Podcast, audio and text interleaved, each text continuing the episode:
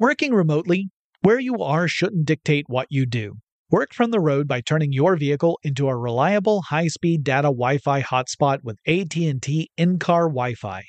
On the network that covers more roads than any other carrier, take your work on the road and AT&T will be there to keep you connected.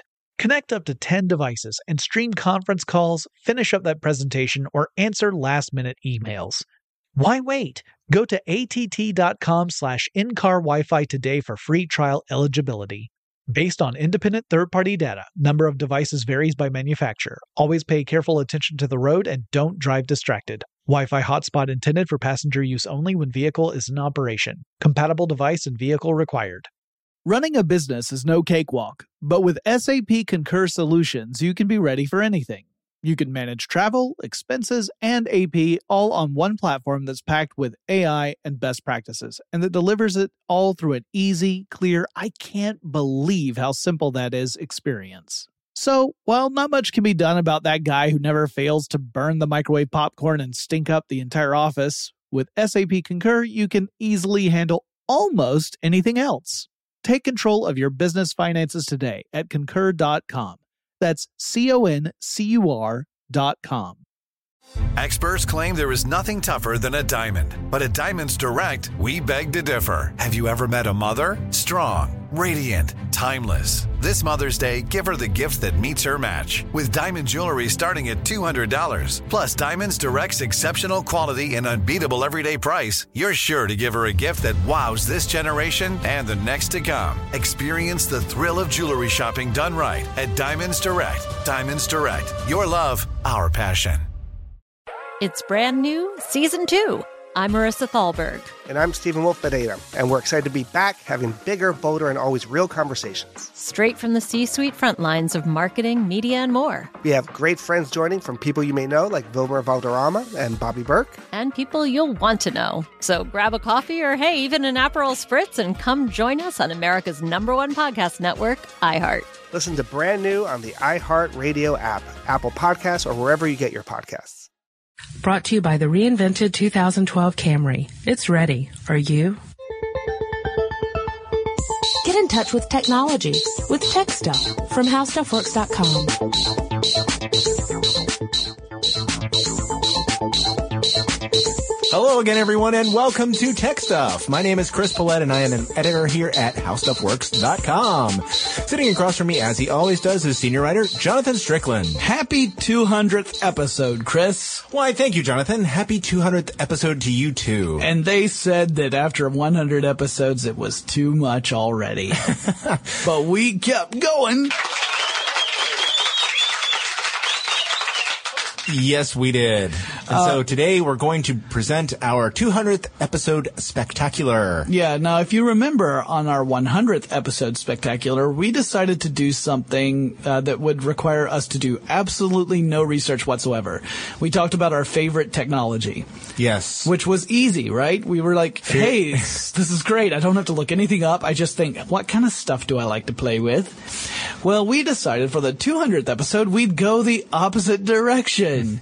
we wanted something that would require lots and lots of research. So we've decided to talk about some of the biggest innovations and inventions over the last 200 years. Because I, why did we 200? Why did I know the 200th episode? That, that I get that connection, but I'm just wondering why we decided to go with the whole let's research stuff. Yeah, and and uh, well, I don't know. Yeah, but in retrospect, it seems like a silly. Oh, I, it's Ariel's fault.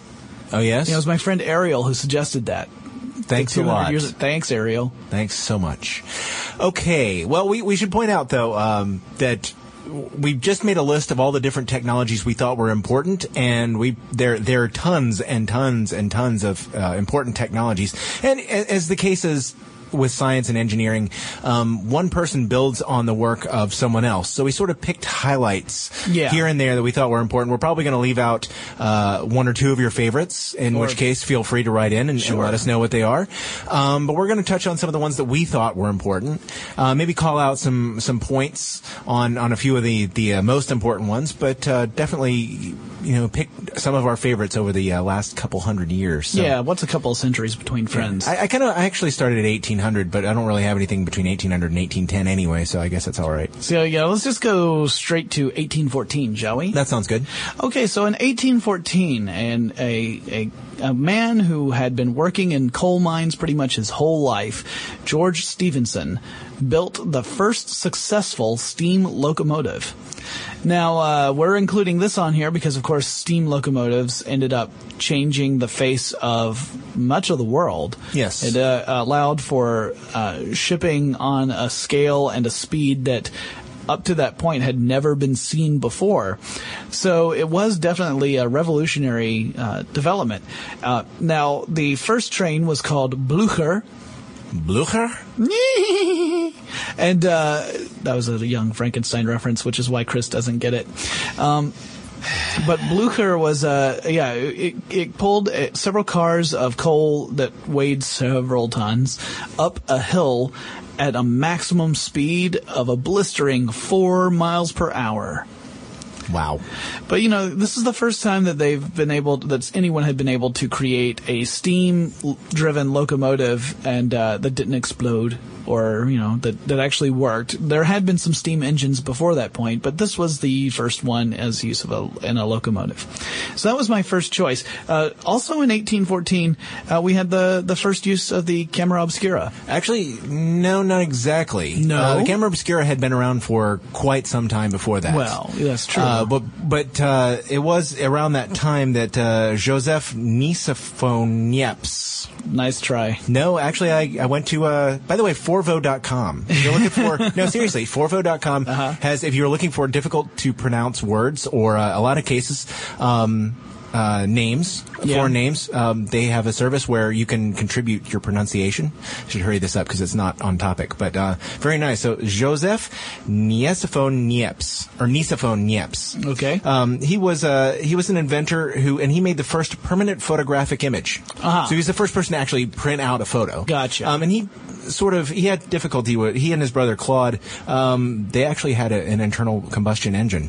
I found out in doing this uh, and, and poking around on, on Britannica. But we're going to get to that in a minute. Um, but uh, he ended up partnering with uh, Louis Jacques Mandé Daguerre, whom you might know from the daguerreotype, um, and they refined the the uh, the practice of putting photos on paper and, and really making modern photography uh, more possible. Because before, I mean, you had the camera obscura, but it really wasn't able to make a print of an image. Right. And now you you could take a photo and print it out, although it was a much more arduous and painful process than it is now. Right, because now what I do is I push a button and then it's digital, and then I press another button and then it prints. Yep.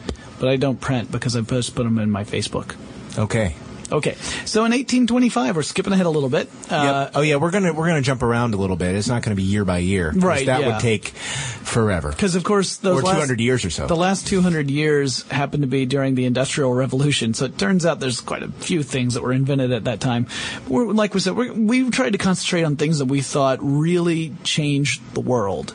So not just something that was cool or interesting, but something that really did revolutionize the way we do things. I don't I don't want to change the world. I'm not looking for New England. So in 1825, William Sturgeon uh, invents the electromagnet. Now, this was actually the culmination of several observations that uh, that ended with the electromagnet. So back in 1820, Hans Christian Ørsted discovered that uh, a wire carrying a, a current generated by a magnetic field, uh, or, uh, or rather, a wire that carries a current could generate a magnetic field. Okay, so we, we've talked about this before. You know, you, electricity moves through a wire, and then you get a magnetic field because there's this interesting relationship between magnetism and electricity. Um, then you have uh, Andre Marie Ampere, who found that a, a helix of wire also uh, cr- carrying a current would create a magnetic field. Um, and you had uh, Dominique Francois Jean Arago. Uh, he found that you could magnetize an iron bar. If you wrapped this coil of wire around it, ran the current through, it creates the magnetic field. You could actually magnetize an iron bar, take the iron bar out, and it's a magnet. Uh, that leads us to Sturgeon, who discovered that if you kept the bar in there, if you did not remove the bar, it actually created a much stronger magnetic field. He bent that bar into a U shape, and then uh, you think of like the, the base of the U is uh, is uh, embedded in some sort of foundation. There's a coil of wire around each end. You've got two poles. Well, the two poles are close to each other, and that generated a particularly strong magnet- magnetic field this was uh, essentially the first real electromagnet, which ended up being really, really important in electronics later on. Mm-hmm. Mm-hmm. In fact, a lot of the uh, developments that we're going to talk about shortly um, were based upon the electromagnet. Without it, they they don't work. Right. That's true. That's true. So, um, Oh, 1829, the typewriter. yep, W. A. Burt.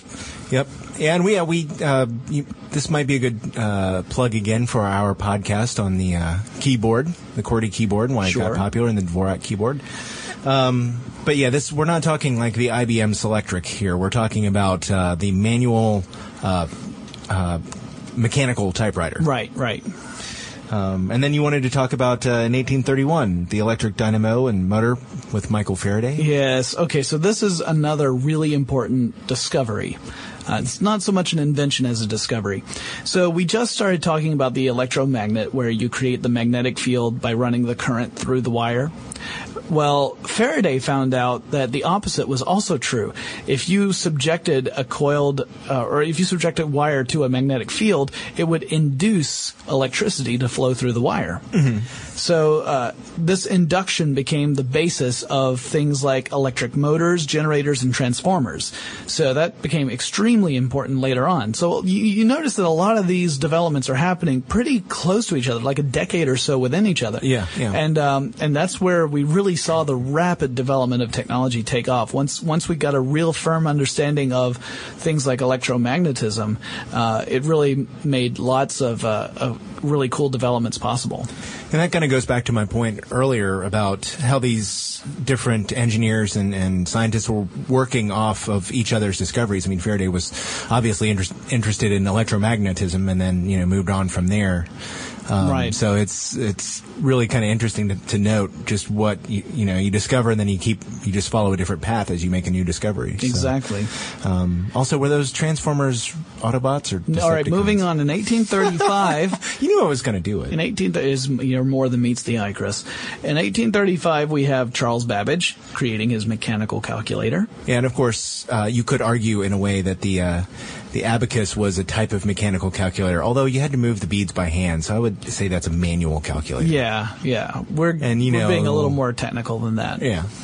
Um, but uh, and of course, Babbage made many, many contributions that would later become extremely important in computer science. Oh, definitely, definitely. Uh, and then 1837, Samuel Morse. and the telegraph. Yeah, actually, this is uh, one of those devices that the electromagnet played a huge part in.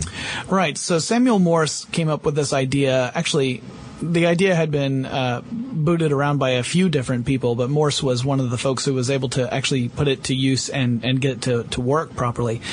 The idea was that you would be able to create an electric current uh, with one device, send that electric current through a wire so that it would activate a second device and you would get some sort of mechanical action out of it.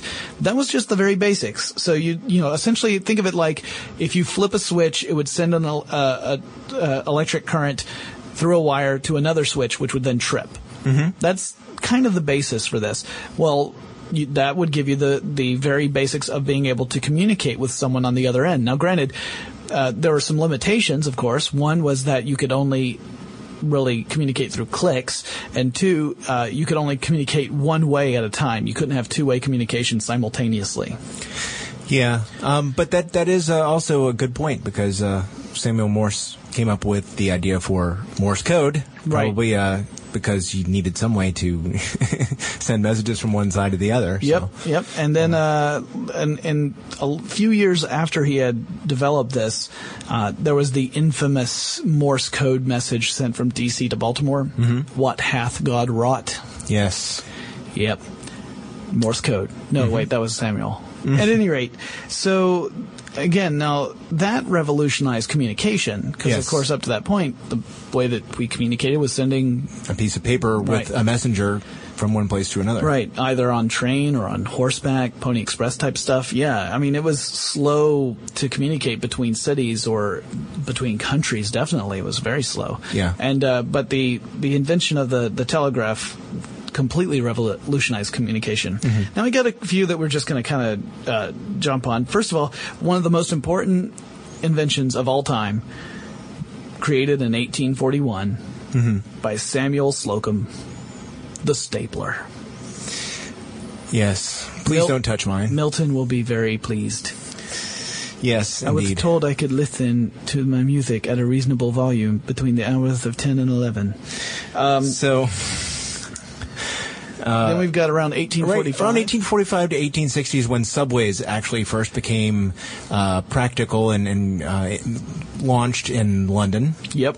The Um, and now underground. and yeah, and now it's you know pretty popular all over the world and in many major cities. Yep. Um, but uh, that really, I think, helped solidify the urban area. You know, being able to uh, spread people out and still get them in in a form of mass transit um, that would enable people to uh, to move a little bit more quickly without having to rely on horseback or foot because we don't have something yet that we're going to talk about in a minute. Um, in 1852, we had the gyroscope. uh, Yes. Invented by Jean Bernard Léon Fourcault.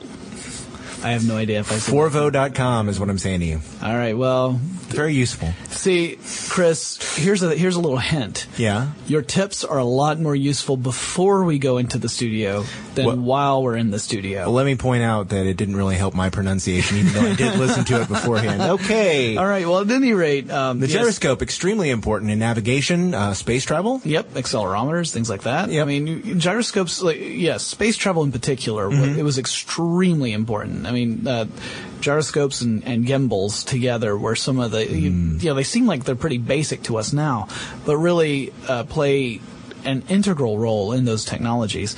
So while it seems like, you know, you, you might look at a, a gyroscope as like, especially the ones that you see in like toy stores or hobby stores, like it's a little kid's toy. No, that's a, it's very important. Yeah. No, I don't. Uh, I don't shop at gimbals. Um, you know, maybe 1858. now we have uh, Jean Lenoir. That one I knew I could say.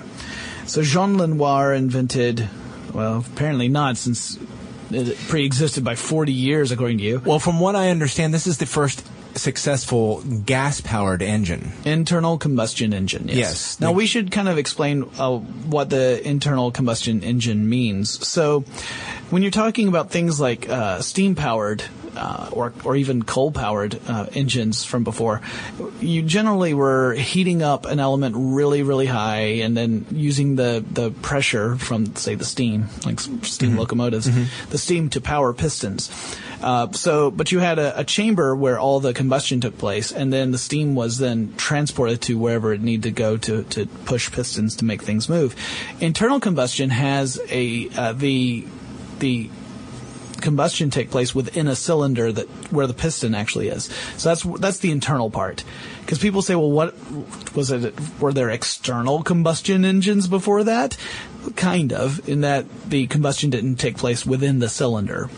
In this case, the cylinders contained a mixture of air and uh, gas from coal, and then a spark from a little uh, electrode, a spark plug essentially, would ignite the gas, uh, and that would cause the gas to expand very quickly, pushing a piston, which generated the power you needed to move things.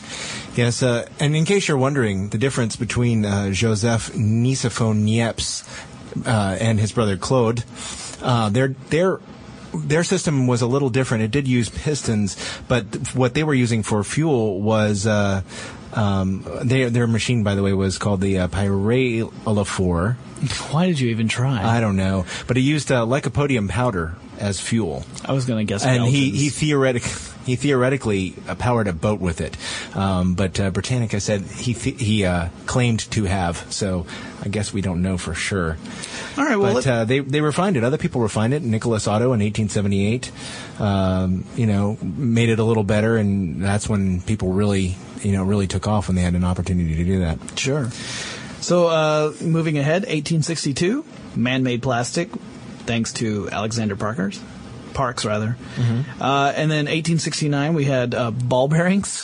Yes. You you wanted to add that to the list. I did want to add that to the list. I mean, they you are know very how many important. things. Yes, they're extremely important, and it's the kind of thing where uh, I, I think previously to that they hadn't been able to machine them fine enough to make them available in Right, so many different right. things. And uh, you know, it, it, I know it had a lot to do to improve the uh, a lot of industry because they were able to make different kinds of machinery on different scales with the the advent of the ball bearing. So it it's a small thing, and if you have a lot of them on the floor. They will make you fall. I was just about to say, but it plays a pivotal role in many early comedies. Yes, it does. But uh, you know, it's the kind of thing that uh, it shows up, and you go, "Huh, yeah, well, it does." Little things do make a difference sometimes. All right, 1876. This is a big one. The telephone. Ah, yes. Alexander Graham Bell. Mm-hmm. Now, uh, this was, of course, this is you know the next evolution for the whole telegraph uh, um, technology. Bell at the time was working on a harmonic telegraph. The idea being that you would be able to have multiple lines of communication going over the same uh, through the same medium. Yes, that that's sort you- of uh, to solve the earlier problem you mentioned of only being able to send one communication in one direction at right, one time. exactly. But uh, in secret, more or less, uh, not in secret's probably too strong a term, but he was working on this idea of being able to transmit voice over an electrical line. So you would speak into a device. The device would convert the sound waves into electricity. The electricity would travel over a line to another device, which would decode the electrical signals and then play them back as sound using various membranes. Yes, uh, he was actually granted a patent for, and I quote, the method of an apparatus for transmitting vocal or other sounds telegraphically by causing electrical undulations similar in form to the vibrations of the air accompanying the said vocal or other sounds. That's what you said. Yeah, Uh, and of course, his, uh, it's a fancy way of saying it. the first uh, sentence broadcast over telephone, or a what would become the telephone, was of course. Can you pick up some milk? No, it was Mr. Watson. Come here. I want to see you. The second sentence was, I would like cheese, pepperoni, anchovies, and extra crispy crust. Uh, yeah, actually, uh, Watson, Thomas Watson was a big part of the success of the telephone because um, his help was really key to um getting Bell's telephone together. He apparently was really good working with the different parts of the the mechanical stuff, where Bell hmm, less so. Yeah, he was more of the theoretical and, and like the electrical engineering behind it. But also, we should point out that Watson was not uh, Sherlock Holmes's assistant. Not that Watson. No, that was that would be John Watson. Would be the other one. All right, 1877. 1877, the phonograph. Thomas Edison. Yes. he's going to pop up again in a second. Those are those big, uh, well, not, I guess, sort of at that time, the big vinyl plastic things. This- this one at this uh, point- predated CDs. This one actually predated vinyl. This one was on aluminum. This was Really? a, a, a, phono- a cylindrical uh, phonograph Ah, that was. so that um, one was still um, the cylinders. So yeah, this was before even they were using wax. Um, this so, it, but it was one of the earliest examples of the the technology. Okay. Um, so I put it down there, and also moving pictures were uh, first invented then. Mm-hmm. Which is not that you don't take. It's not that you take a picture down from the wall and then go ooh and move it around. I was going to say I didn't know Rush was still around back You know, we're then. talking about movies, you know, like like animation, that sort of thing. I love that Um, album. And then 1879, we get back to Edison Yes, with the light bulb. the light bulb. Very That- important. Yeah, it's one of those things where I, I, you know, otherwise you wouldn't have a way to depict it when somebody has an idea. Right. Yeah, we would all be without ideas for the rest of. You know, it's amazing. Nothing would have happened. No. Okay. So a light bulb is a very simple, simple idea. The idea here is that you use electricity to heat up some sort of element so that it gives off light. Yep, very thin filament of, of metal. Right, and uh, some of the earliest ones were platinum, and Edison found that he could make the light bulbs last longer if he encased or if he encased the filament in a vacuumed sealed tube, which in this case was the light bulb, the, Right. the glass, and he actually would uh, did glass blowing himself, and he would form the the light bulbs and put it all together. And um, the first one he had, I think it lasted maybe like four hours, and then uh, he was able to make some improvements, and gradually the the lifetime of the light bulb began to uh, to get to a point where it was actually a useful thing. And this really did revolutionize the world. I mean, you think about it, the world was dark before the light bulb. I mean, the, the when night came, you had you had candles and fireplaces, and that was about it. Yes. So we need to move on. I was just looking at the time. We need to move on. All right, well, Uh, let's let's eight- be faster then. 1885. Uh, Carl Benz. Yep. He was uh, the he's credited with creating the first automobile with an internal combustion engine that was a, a practical vehicle. Um, I mean, there there had been some vehicles that used internal combustion engines for uh, to, to propel propel themselves. Gosh, it's been a long day. Uh, before that, but his was the first really practical one. Also, the year when the safety bicycle was invented. Yes, uh, there had been all kinds of bone shakers and velocipedes and uh, those unsafety bicycles. Yeah, unsafety bicycles. You know those ones with the giant front wheel and the tiny back wheel that you see. and- Uh, but uh, in a 1885, the Rover Safety was released, uh, designed by John Kemp Starley, and uh, it you know basically equalized the size of the wheels and introduced some other revisions to uh, to the design. And people, the uh, uh, a few years later when pneumatic tires came out we're going to get to 1888 in a minute but that really made a difference because then they weren't so painful to ride Right. so uh, Which reminds me of a joke, but it's dirty, so I have to skip it. 1887. Radar. Heinrich Hertz. Well, then he should take some. Never mind. You're going to be like that with the Avengers, too. Are you Thor? Yes, it hurts. uh, 1888. We get back to our buddy Nikola Tesla. Oh yes. This is when his AC motor and transformer invention starts to take off. Now, Tesla, of course, was a contemporary and sometimes um, antagonist kind of to Edison. Oh, Actually, yeah. I would say Edison was more the antagonist. Edison They did- didn't get along. Let's say Edison that. did everything in his power to make Tesla look bad, and uh, even though, and probably because of the fact that Tesla's uh, approach was the superior. Uh, Edison was backing direct current, which was great, except for the fact that you needed a generator every two miles if you wanted to be able to transmit it over distance. Yeah. Whereas Tesla's alternating current, where the current would move one way and then move another way and then cycle through those different ways like 60 times a second, um, his variation would allow you to transmit electricity over huge distances without losing power, which is why Tesla's method won out in the long run. Yes, uh, in the in the late 1860s, um, Graham had introduced a way of generating power uh, that basically helped people. Uh, warm up to the idea of using electricity, but his uh, were DC only dynamos, and uh, it was in 1888 when uh, Tesla's version for alternating current became available that people, you know, really helped it uh, make a difference because you could send power over longer distances with AC, so it made it more useful. Right. And then years later, he would be played by David Bowie. Okay, then, shall we go to your next one? Yes, 1898, one of the most important patents to ever be patented. 1898. They patented was, the patent? Was the year, no. The 1898 was the year that Edwin Prescott patented the roller coaster. Rock on, Edwin. I bet it works better with ball bearings. In 1901, we had the transatlantic radio. Thank you, Marconi. Yes. And sorry, Tesla. Marconi also was a contemporary and sometimes antagonist to Tesla, as it turns out. Um, though he probably didn't wasn't as aware of it.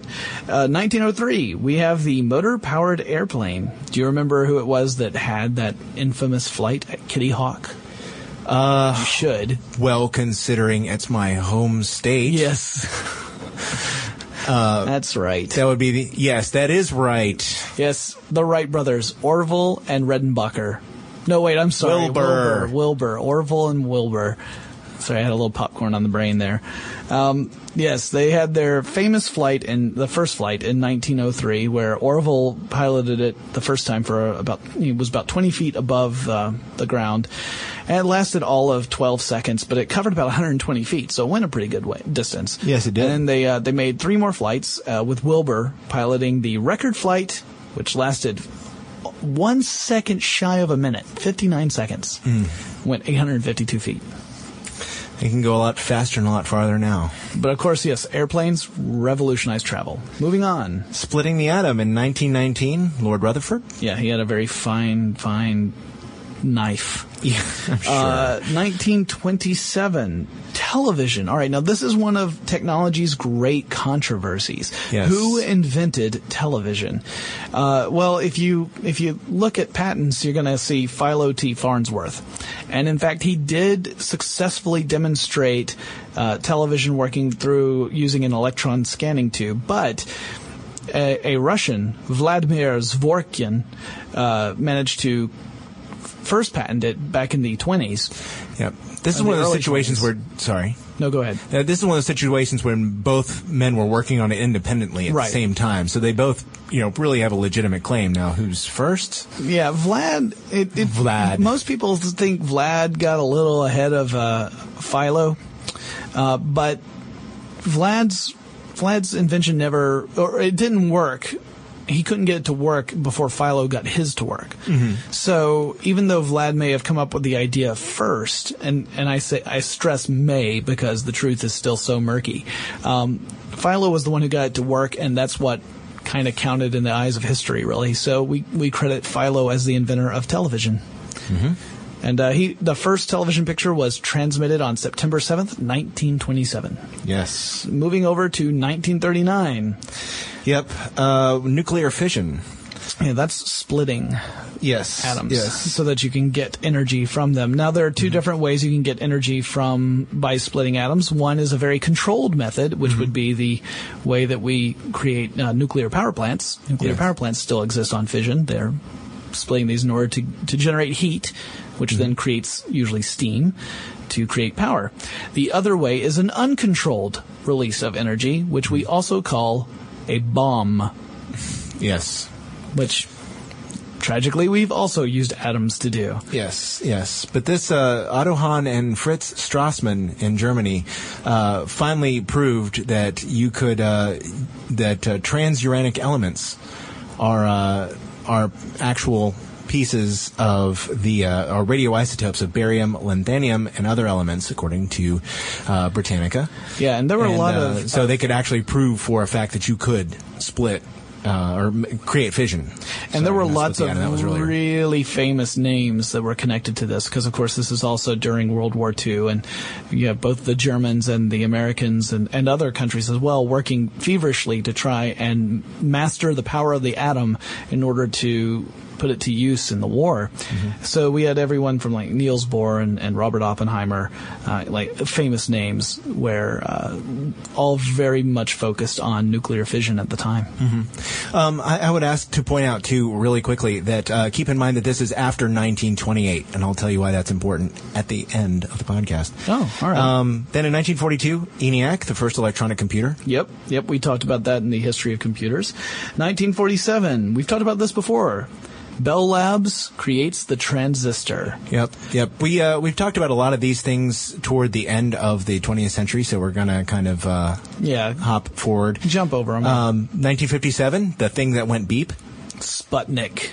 Sputnik, of course, the first man-made satellite launched into orbit, launched by the USSR, uh, completely sent America into a tizzy because if the Russians could launch a satellite into space, they could also launch a missile at the United States, or so was the thinking at the time. Yep. And uh, it didn't do much other than beep, but it was the first of many satellites, and of course that has truly revolutionized technology. Speaking of those satellites, in 1964, Syncom 3 was the first geosta- geostationary satellite. Yep. See, I can't even look up, you know, pronounce the words that I I don't know how to look up. Thank you, Didn't Mr. need to look up. Thank you, Mr. Clarke. Yes, uh, but that's uh, thank you to uh, Arthur C. Clarke, um, the famous writer and uh, science dude. Yep. Uh, so in uh, in 1973, uh, actually April 3rd, 1973, we can na- nail this down to the day. Uh, the first cell phone was used by Martin Cooper, who used it to uh, call a competitor from across the street and wave and say "nanny nanny boo boo." We have a uh, portable working, phone. Working phone. 1975, the home computer. Yeah, that's when we first start seeing computers actually uh, marketed for home use. And then in the 1980s, we see the development of the internet. The internet kind of evolved over time, so it's hard to, you can't really nail it down to a single year because again, it's It predated the 80s, of course, as Right. the ARPANET. If you that- talk about ARPANET being the grandfather, sure. but that wasn't when people, the general public, was using the service. And you could argue that ARPANET was a single network. In which case it would not be an internet because an internet is an interconnected series of networks. So ARPANET would just be one network. You would have to add a second network eh, before you could call it an internet. But that's being te- eh, a little picky. 1983, compact discs. Uh, 1990, Tim Berners-Lee. He creates the World Wide Web, which is one of the most important tools, I think, in the last century. Yep. Um, it's how a lot of us manage to get information, stay in touch with each other, everything from social networking to uh, researching recipes to getting a job. I mean, it's really become something we heavily depend upon. And uh, you know what he wrote the program on? What's that? He, he used a Next computer. Just thought you'd think that was kind of cool. Yes, I do think that's That he kind of used cool. an, uh, a Next computer. yeah, we should do a podcast on that. On the Next? Yeah. Sure. And, uh, or maybe other computer platforms that didn't survive. You know, we can do that one next. 1995, DVDs. Yep. The digital versatile disc. And then there's all kinds of other discs that have followed since then, too. And we could go on. I mean, there are obviously dozens and dozens of other technologies that we could talk about, but that was Blu-ray and HD and MP3, MP3, players. I mean, it's lots of you, the the developments are so fast now that, that it's hard to even keep a track on. I mean, we didn't talk about V uh, VHS. We didn't talk about cassettes. We didn't talk about magnetic tape at all, really, or you know, solid state drives, anything like that. But Yeah. I mean, when you get down to it, there's way too much to cover in 200 years. We wanted to hit the really, really big points. And, and there are tons and tons of others that deserve mention. So you know, please uh, feel free to let us know if we missed one of your favorites. But uh, as I as I said before, uh, you have to tell us one other thing too. Uh, 1928, everything after 1928 that we mentioned. Uh, Otto Frederick Rohwedder invented the bread slicing machine. So everything after 1928, you have to tell us which is the best thing since sliced bread. roller coaster. okay, well that wraps up our 200th episode, and that's what happens when Roller we do lots before sliced and- bread. I know. That's what happens when we do lots and lots and lots of research. We go way over time. It does- you know, you start finding fun stuff and then you investigate it. In my defense, the 100th episode also went over time. Yes, it does. So if you guys have any questions or suggestions for, for podcast topics, or you just want to, you know, say hello, you can email us. Our address is techstuff at howstuffworks.com. Chris and I will talk to you again, probably 200 more times, really soon. If you're a Tech Stuff fan, be sure to check us out on Twitter. Tech Stuff HSW is our handle, and you can also find us on Facebook at facebook.com slash techstuffhsw. For more on this and thousands of other topics, visit howstuffworks.com. And be sure to check out the new Tech Stuff blog, now on the How Stuff Works homepage.